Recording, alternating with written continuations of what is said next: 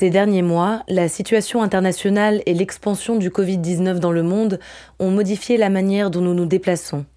Nos comportements et nos regards sur les géographies mondiales en seront durablement impactés. Comme de nombreux grands groupes internationaux, Veolia continue d'accompagner et de valoriser l'expérience des personnes qui souhaitent, à un moment ou à un autre de leur carrière, partir à l'étranger.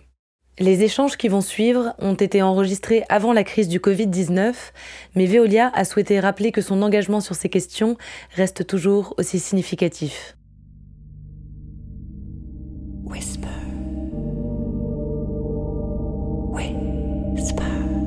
Hello, c'est Alice et vous écoutez Whisper, le podcast qui murmure à l'oreille de la génération Z. Whisper vous emmène à la découverte du monde du travail. On y parle de la réalité du terrain, de RSE ou encore d'innovation secteur. Vous avez déjà eu envie de tout plaquer, de faire votre sac à dos et de partir à l'aéroport le plus proche, attraper le premier vol, le plus loin possible. Pourquoi pas, après tout, les voyages forment la jeunesse. Mais quand il s'agit d'aller travailler à l'étranger, il vaut mieux bien préparer son aventure. Choisir la bonne destination, le bon contrat, se renseigner sur la culture locale et sur celle de l'entreprise. Beaucoup d'éléments sont à prendre en compte pour faire de cette expérience une réussite. Alors comment bien préparer une mobilité internationale? Je vais demander conseil chez Veolia. Le géant de la gestion de l'eau, de l'énergie et des déchets est présent sur tous les continents. Avec son programme Pangéo, Veolia incite les jeunes diplômés à partir travailler à l'étranger. Et Pangéo, c'est le terrain de jeu de Lucie. Elle pilote le programme et intervient dans le recrutement des jeunes diplômés. Lucie, c'est une spécialiste des ressources humaines et des mobilités internationales. Bonjour Lucie. Bonjour Alice. Lucie, tu es euh, International Talents Manager. Euh, est-ce que d'abord, toi, tu as eu euh, toi-même l'occasion de partir à l'étranger au cours de ta carrière? Oui, je suis très contente d'avoir eu cette chance parce que j'ai occupé un poste où j'ai géré la mobilité internationale. Donc très tôt dans ma carrière, je voyais des gens partir en, expatriation et j'avais bien envie de, de, vivre la même expérience. Donc Veolia m'a offert l'opportunité de partir moi-même à l'étranger. Et donc je suis partie un an rejoindre les équipes au UK à Londres, où je suis intervenue sur différents projets RH pendant cette année. Est-ce que d'après toi, tout le monde peut partir à l'étranger? Est-ce qu'il faut nécessairement avoir étudié euh, à l'étranger auparavant, par exemple? Alors pour moi, je pense que tout le monde peut partir à l'étranger. Effectivement, avoir étudié à l'étranger, on va dire que euh, c'est un plus dans le sens où la personne est déjà sorti de sa zone de confort. Maintenant, des gens qui n'ont pas étudié à l'étranger, je pense qu'ils sont tout à fait capables de partir à l'étranger, euh, moyennant après, bien sûr, les compétences linguistiques euh, qui sont demandées et les compétences techniques en fonction du poste. Quel est le meilleur moment euh, dans une carrière pour partir? Moi, je dirais en début de carrière. Je pense que c'est le meilleur moment. Pourquoi? Alors déjà, côté personnel, on va dire que personnellement, c'est plus simple à gérer de partir à l'étranger. On n'a pas de contraintes euh, familiales ou autres. Et puis, en plus, je pense que c'est le bon moment parce que ça permet vraiment d'affiner son projet euh, professionnel. Voilà, on a un début de carrière, on part à l'étranger. On n'a pas peut-être toujours vraiment une déprécise du job de nos rêves. Et donc pendant euh, l'année, les deux ans, notamment de VIE, on va vraiment affiner son, son projet professionnel potentiellement en plus avoir des missions à responsabilité importante, euh, donc vraiment acquérir euh, voilà un bon bagage pour la suite. Alors justement, tu viens de citer euh, le VIE, mhm. c'est un type de contrat. Quels sont les différents types de contrats qui existent aujourd'hui pour une mobilité internationale? Alors chez nous, chez Veolia, donc il y a le contrat d'expatriation et ensuite le contrat local aménagé donc où effectivement on est en contrat localement et après on a quelques ajustements euh, par rapport à un contrat euh, local classique. Quelles sont les différences entre, ces contrats par exemple? En quelques mots, hein, sans rentrer dans du oui. l'administratif trop euh, poussé pour, le contrat local aménagé, il va y avoir la prise en charge, notamment par exemple du logement. On va avoir une assistance fiscale lorsqu'on va partir à l'étranger. Il y a un cabinet qui va accompagner bah, la future personne en mobilité sur les démarches à faire en fiscalité.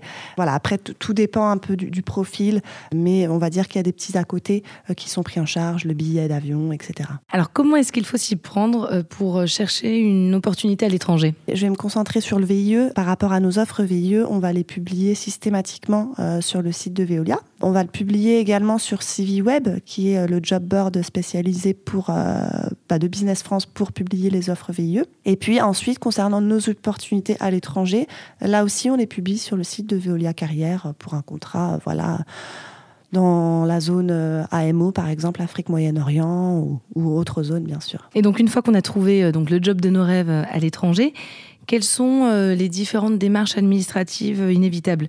Quels sont les éléments qu'on retrouve dans tous les dossiers de mobilité et qu'on doit donc euh, réunir avant de partir? Il y a la visite médicale, très important. Voilà, avant de partir en, mobilité à l'international, c'est important de rencontrer un médecin qui va, voilà, bah, effectivement confirmer que la personne est apte à partir à l'étranger. Ensuite, quand on est sur des mobilités hors Europe, il va y avoir toutes les démarches liées à l'obtention du permis de travail, du visa euh, donc là où voilà, on se rapproche après euh, des organismes qui vont bien pour mettre en place euh, ces autorisations-là.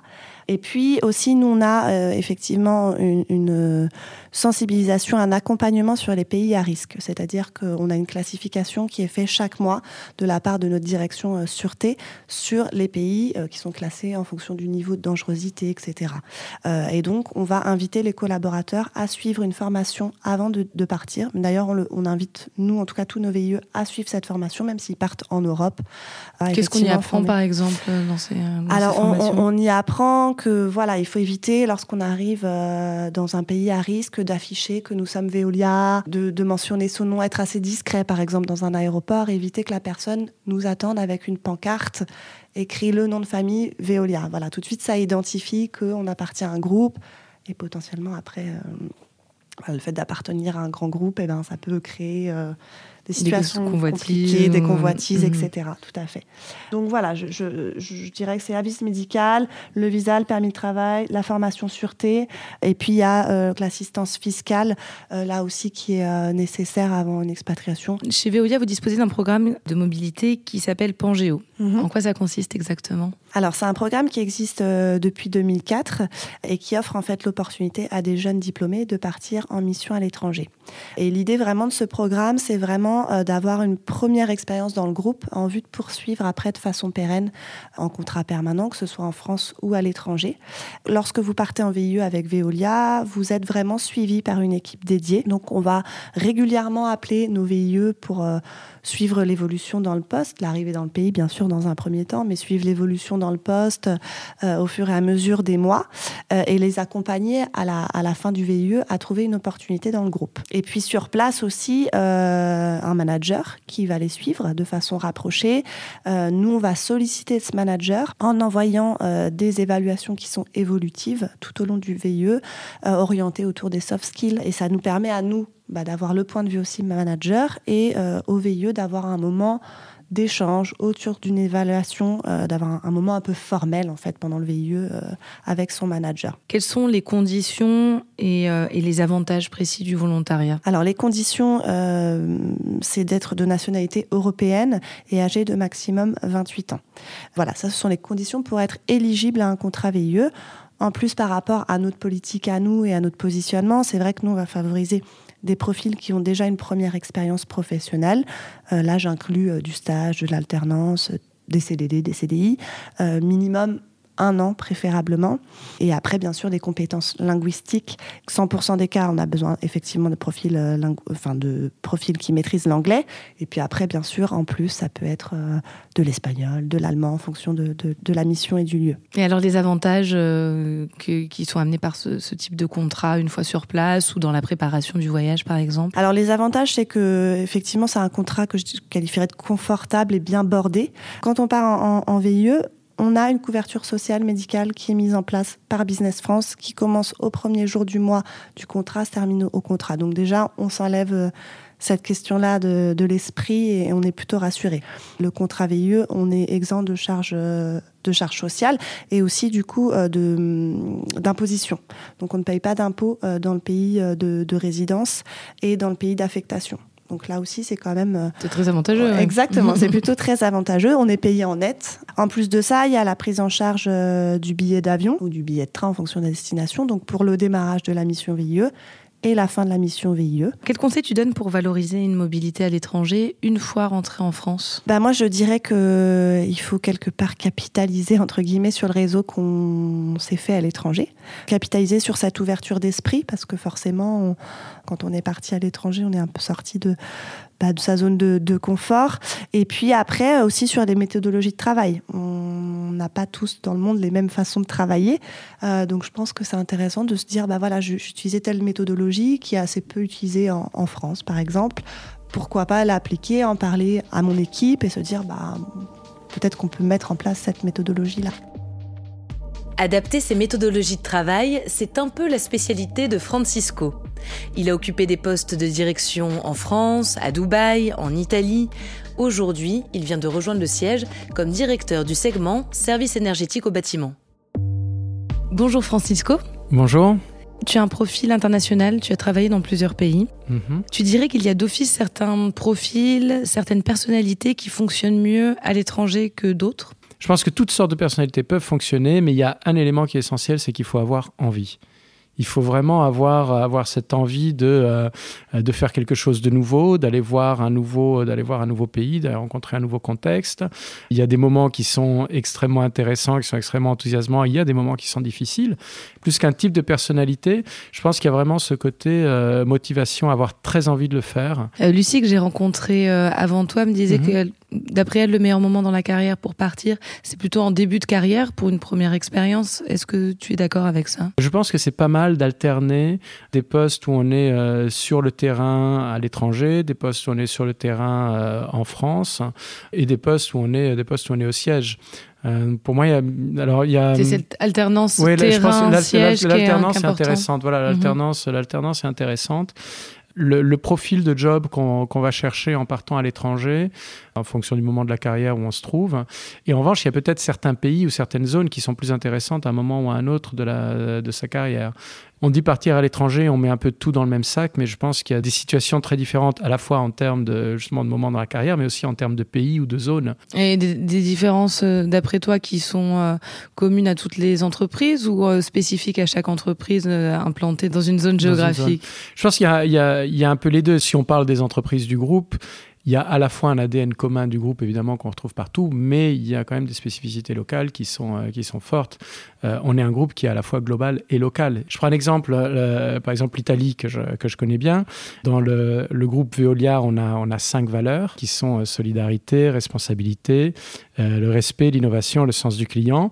Eh bien, en Italie, on a décidé d'ajouter une sixième valeur qui est la passion évidemment, la passion, c'est une valeur italienne par, euh, par excellence. Il y a une culture qui est commune, mais après, il y a aussi des spécificités locales qui sont liées au contexte, qui sont liées au pays dans lequel on est. Comment, au sein d'une équipe, est-ce qu'on prépare en amont l'accueil d'un travailleur étranger? Est-ce que tout le monde est briefé pour euh, l'accueillir euh, correctement? Moi, je sais que chaque fois que je, chaque fois que je suis arrivé dans un nouveau pays, oui, l'équipe était, l'équipe était au courant. Elle était assez, assez curieuse finalement qu'on, que l'on se rencontre, qu'on commence à, à travailler ensemble.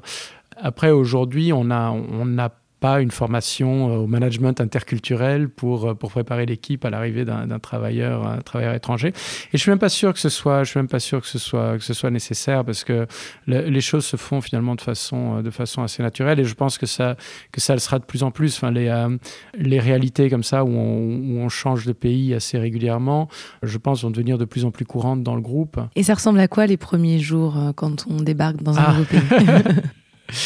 C'est euh, en fait c'est assez particulier parce que euh, alors il y a d'une part il y a un côté logistique hein, qu'il ne faut pas négliger. Il y a l'administration, les formalités, etc.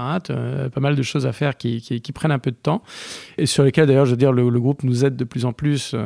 donc c'est ça, ça, devient de plus en plus facile et je le vois au fur et à mesure de de mes de mes changements de pays. Ça devient de plus en plus facile, mais ça prend quand même ça prend quand même un peu de temps.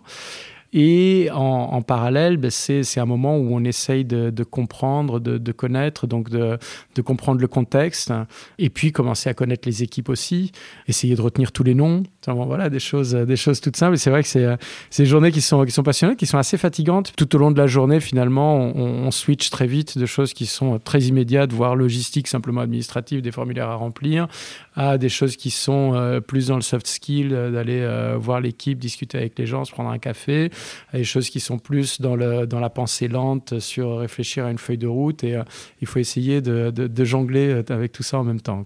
Une crainte qu'on peut avoir avant de partir, c'est la barrière de la langue. Mm-hmm. Est-ce qu'on a le droit de faire des erreurs de langue, de traduction, d'après toi, quand on arrive? Les collaborateurs ne, ne te reprocheront pas d'avoir mal parlé ou d'avoir mal traduit quelque chose. En revanche, il y a, un réel danger à mal exprimer ce que tu penses. Il y a plusieurs solutions. Hein. il y a la solution de prendre un interprète. Sur, des postes à haute responsabilité, euh, sur des postes de direction générale d'un pays, si on ne parle pas bien la langue, je pense qu'il ne faut pas hésiter. De nouveau, c'est pas tant le fait de euh, se tromper dans la conjugaison d'un verbe, euh, mais c'est plus le fait de d'utiliser un mot pour un autre et donc de faire passer un message qui n'est pas celui qu'on voudrait faire passer. Et ça, et ça, je pense que c'est. C'est des choses qui ont pu t'arriver, toi, dans, ton euh, parcours? Alors, moi, ça peut m'arriver, oui, ça, ça peut m'arriver assez paradoxalement, parce que, par exemple, l'italien, je le parle, je parle très bien, quasiment comme le français, mais le problème, c'est justement le quasiment. C'est-à-dire que comme je suis très à l'aise, si je fais une erreur et que j'emploie un mot pour un autre, les gens ne vont même pas se dire c'est une erreur de traduction. Ils vont penser que c'est vraiment ce que je pense. Et donc le, message peut être, le message peut être dévoyé. Quand on arrive dans un nouveau pays, on, veut connaître euh, des nouvelles personnes. Et, euh, au, début, on connaît personne à part, euh, à part nos collègues. Est-ce qu'on peut, d'après toi, devenir ami avec ses collègues? Est-ce que c'est quelque chose qui est bien vu? Bon, c'est quelque chose qui peut arriver en France aussi, hein, mais mhm. peut-être plus facilement quand on est à l'étranger. Est-ce qu'il faut garder une certaine distance? Euh, Qu'est-ce que tu en penses? Mhm. Chacun a un peu son, son, comportement et sa personnalité par, euh, par rapport à ça. Il y a des gens qui, qui ont besoin d'être très potes avec leurs collègues, il y a des gens qui ont besoin d'une certaine distance. Et je pense, que ça se, je pense que ça se respecte tout à fait. Il faut faire attention quand on arrive dans un nouveau pays aussi à quelles sont les habitudes, euh, la, la, la culture locale. C'est-à-dire qu'il y a certains pays euh, qui vont être très inclusifs, d'autres au contraire où on ne fait pas de choses en dehors du boulot entre collègues. Donc il faut, il faut aussi respecter un peu cette, cette différence-là. En revanche, je pense que quand on est à l'étranger, il faut faire attention à ce que tous les amis ne soient pas des collègues mais là encore, comme partout, enfin comme, euh, comme ici.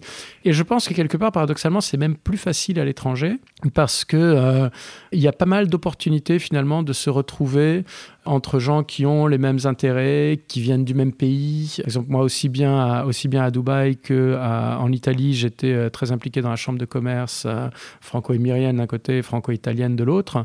Et voilà, donc ça, ça reste des relations professionnelles, mais où on se fait aussi des amis et, et c'est une façon voilà, d'élargir ses horizons. Je pense qu'il ne faut pas rester confiné à une vie sociale qui serait uniquement euh, les gens qu'on rencontre au bureau. C'est quand même plus facile, je trouve. Quelles sont les compétences ou les attitudes qui sont valorisées chez un travailleur étranger Il faut qu'il apporte quelque chose. Il faut qu'il apporte quelque chose. Donc une, une, expérience dans un autre pays, une connaissance du groupe, une connaissance même de, de, personnes à l'intérieur du groupe, c'est-à-dire avoir, euh, bon, savoir qui appeler, dans, quelle, dans quelles circonstances, une connaissance de, enfin en tout cas pour ma part, de, des clients, du marché. Il y a une question de voilà d'apporter quelque chose, d'apporter une certaine expertise, une certaine expérience. Finalement, on attend de la personne qui arrive de l'étranger qu'à la fois il reste soi-même, mais qu'aussi il s'adapte un peu au contexte dans lequel il arrive. Et comment est-ce qu'on accompagne quelqu'un qui aurait euh, des difficultés pour s'intégrer à son équipe, euh, dans sa nouvelle équipe à l'étranger, ou, ou, ou, pour euh, s'emparer de son, son, nouveau travail? Alors, je, je pense que d'abord, ça se prépare avant, ça se prépare, ça se prépare bien avant, parce que c'est c'est compliqué après d'accompagner si ça, si ça se passe mal.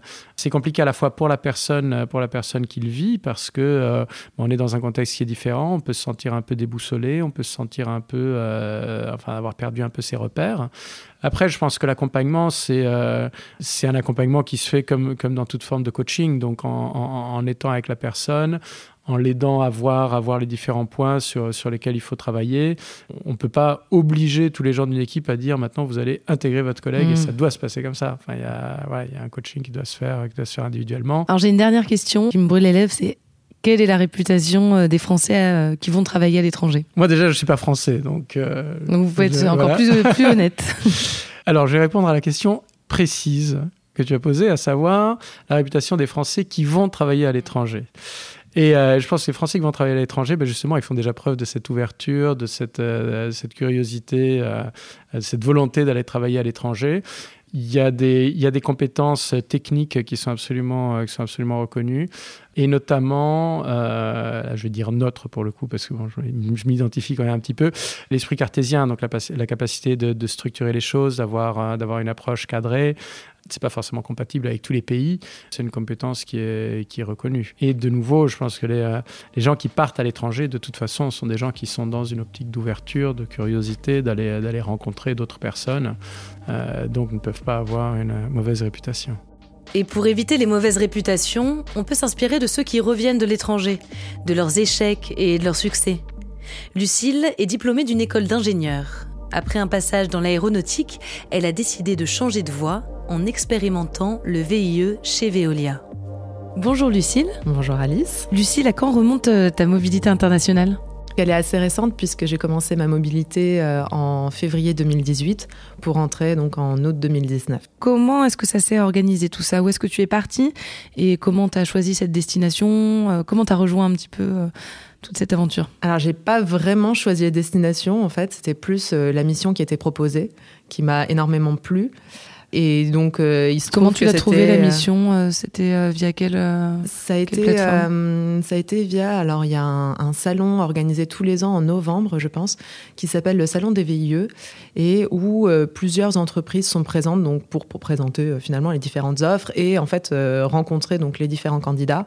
Et donc voilà, donc j'ai rencontré Lucie qui a été interviewée précédemment pour, euh, pour donc euh, présenter ma candidature sur cette offre euh, qui se passait donc aux Émirats Arabes Unis. Tu étais déjà partie à l'étranger auparavant dans ton parcours? Oui, j'avais eu la chance de faire un, stage donc à Hong Kong. Donc non pas via un VIE, mais un stage trouvé sur l'étudiant.fr, donc complètement improbable. Mais, mais, ça fonctionne. Et quels étaient les prérequis sur le poste que tu as choisi pour, pour accéder au poste? Et comment ça s'est passé un petit peu la candidature? Prérequis, donc bah forcément, euh, en l'occurrence pour celui-là, c'était sortir d'une école d'ingénieur, enfin avoir un diplôme d'ingénieur, maîtriser l'anglais, forcément, hein, on n'y mhm. coupe pas. Et puis après, ça a été plus la dimension digitale et, méthode, etc., puisque c'est déjà ce que je faisais euh, pendant ce, contrat-là. Raconte-moi un petit peu la, préparation euh, du voyage. À quoi est-ce qu'il faut penser absolument avant de partir? Comment ça s'est déroulé? Toi, quelles ont été les différentes étapes avant de partir euh? Alors, la, chance qu'on a avec le VIU et la chance que j'ai eue surtout avec Veolia, c'est qu'une grande part de, de, toutes les démarches ont été effectuées donc euh, par Veolia, par euh, le service euh, des ressources humaines qui a du coup été vraiment exceptionnel puisqu'ils se sont chargés du visa et des billets d'avion forcément. Finalement, la seule chose dont il fallait vraiment, enfin à laquelle il fallait vraiment que je m'intéresse, c'était le logement une fois sur place. Donc dans un premier temps, c'est vrai qu'ils m'ont laissé la possibilité donc de rester en hôtel pendant 2-3 semaines, le temps de, de, découvrir un peu la, la ville. C'est vrai que dans un premier temps, j'essayais de, le trouver euh, à distance? À distance, mais ça s'est révélé plus compliqué et au final, il vaut mieux attendre d'être sur place. Comment est-ce que tu te sentais? Quelles étaient euh, peut-être tes appréhensions, tes attentes euh, par rapport à tout ce qui, tout ce qui allait arriver? Alors forcément, il y a une part d'excitation parce qu'on part et puis en même temps un peu de peur parce qu'on ne sait pas où on va. Moi, en l'occurrence, je ne connaissais personne donc dans cette région, donc je partais vraiment en, lâchant donc ma famille, mes amis euh, en France et euh, à la découverte de l'inconnu. Et enfin, ça reste fantastique quand même comme sensation, le moment où on arrive à faire passer nos 40 euh, kilos en soude, déjà c'est une grande victoire. Puis donc on, s'avance avec notre billet dans un avion où on se dit vers où je vais, qu'est-ce que je vais faire. C'est, donc plus d'excitation qu'appréhension. Oui. Enfin, moi en l'occurrence, après je pense que chaque personne forcément Comment se sont passés tes premiers jours euh, en entreprise? Est-ce que tu as préparé déjà ton arrivée en entreprise avant le départ? Euh, Alors j'avais passé un mois à, Paris, donc euh, au sein de Veolia, dans, ce même bâtiment, pour préparer du coup mon, arrivée. et donc ça s'est passé extrêmement bien. Ça consiste en quoi la préparation? Ça a été bah, déjà rencontrer les équipes de Paris, puisque j'allais être par la suite en communication avec eux. Euh, euh, et, découvrir le milieu, puisque finalement, de l'aéronautique au traitement des eaux, il y a mm. quand même un monde. Donc, euh, ça a été cette partie-là qui a été travaillée en amont. Et donc, alors, une fois arrivé à Dubaï, en entreprise, comment ça s'est passé? Bah, Ça s'est très bien passé. Le, le, siège donc aux Émirats est vraiment tout petit. On a une trentaine sur, euh, sur, enfin, au siège de Dubaï. Du coup, les gens sont, sont vraiment adorables et j'ai été accueillie. Euh, il y a des gens du monde entier? Principalement des Français, mais oui, des gens du monde entier. Mon, ma, chef, par exemple, était anglaise. Puis après, on a vraiment euh, pas mal, pas mal de, cultures différentes, des, Indiens, des, des, des, Espagnols, etc., des Portugais. Pardon, tu étais amenée à, à travailler en anglais, c'est ça? C'est ça on travaille en anglais euh, puisque la majorité des gens avec qui on communique ne sont pas français. Donc c'est plus simple d'avoir au moins une langue commune, euh, plus ou moins. Et toi, au niveau, à ce niveau-là, ça, comment ça s'est passé? Est-ce que c'était quelque chose avec laquelle tu étais immédiatement à l'aise ou est-ce que ça a dû te prendre un petit temps d'adaptation? Non, ça a été euh, puisque j'ai déjà eu l'occasion donc de faire euh, d'autres expériences à l'étranger. Euh, donc j'ai pas spécialement de enfin de crainte avec l'anglais. Hein, Et quelles sont donc les potentielles difficultés que tu as pu rencontrer au quotidien dans l'exercice de ton travail à l'étranger là-bas comme ça? Pas l'anglais apparemment, mais Alors oui, en fait, finalement, ça va être l'anglais. Ah oui? Puisque euh, la majorité des personnes avec qui euh, j'ai eu l'occasion de travailler, sur site notamment, euh, ne parlaient pas forcément bien anglais. Puis il y a des accents à prendre en compte, il y a des. Comment dire Je ne sais pas si tu as déjà entendu parler du node indien qui est euh, ce petit ah mouvement de tête euh, de gauche à droite et qui est... Qui veut euh, dire oui, non, qui veut... Bah voilà, c'est ça la question, qu'est-ce que ça veut dire? Et du coup, c'est vrai que dans un premier temps, pendant mon, mon VIE, donc il a fallu essayer de, comprendre ces différences culturelles aussi, que veut dire ce fameux node Et en l'occurrence, oui, ça veut dire oui, mais pendant un bon bout de temps, j'ai cru que ça voulait dire peut-être. et justement, est-ce que toi, tu fréquentais les personnes avec qui tu travaillais Est-ce que c'est devenu des amis à côté ou est-ce que toi, tes relations euh, amicales, tu les as, faites en, dehors du cercle de, travail? Alors, dans un premier temps, euh, c'est vrai que c'était en dehors du cercle de travail. Le contrat VIE euh, nous offre la possibilité de vraiment tout, enfin, de rencontrer tous les VIE dès notre arrivée, donc ça permet finalement de créer des liens. Puis après, forcément, avec le temps, j'ai rencontré donc mes collègues hors cadre professionnel et la chance qu'on a là-bas, finalement, c'est que tout le monde est loin de sa famille et de ses amis. Donc, tout le monde se cherche à nouveau une famille et des, amis. Euh, et, donc, c'est très, très intense comme relation. Et oui, mes collègues, euh, mes collègues du travail, je peux clairement dire que c'est des amis euh, aujourd'hui. Quel serait ton, ton meilleur souvenir ou tes meilleurs souvenirs, les meilleurs moments passés pendant toute cette expérience? Je pense qu'il y en a énormément j'ai la chance d'en avoir eu énormément en tout cas. Ne serait-ce que par le fait que le fait de partir à l'étranger, ça, nous ouvre vraiment une autre dynamique. On a envie de faire plein de choses, de rencontrer plein de gens, de découvrir le pays parce qu'on sait qu'on y est pour une courte période de temps. Donc en fait, on fait plein de choses, on profite, on, découvre les pays voisins, on découvre le pays. Euh, etc. Donc, euh, on vit plus intensément. On vit beaucoup plus intensément, exactement. Quelles sont les erreurs euh, classiques à éviter d'après toi euh, quand on part travailler à l'étranger? Vouloir trop organiser, je dirais, peut-être en amont, essayer typiquement sur le logement. Mhm. tu peux le voir, ça me traumatise un peu. Oui, oui. Mais essayer de trouver donc un logement en amont, etc. C'est, je pense, pas une bonne idée.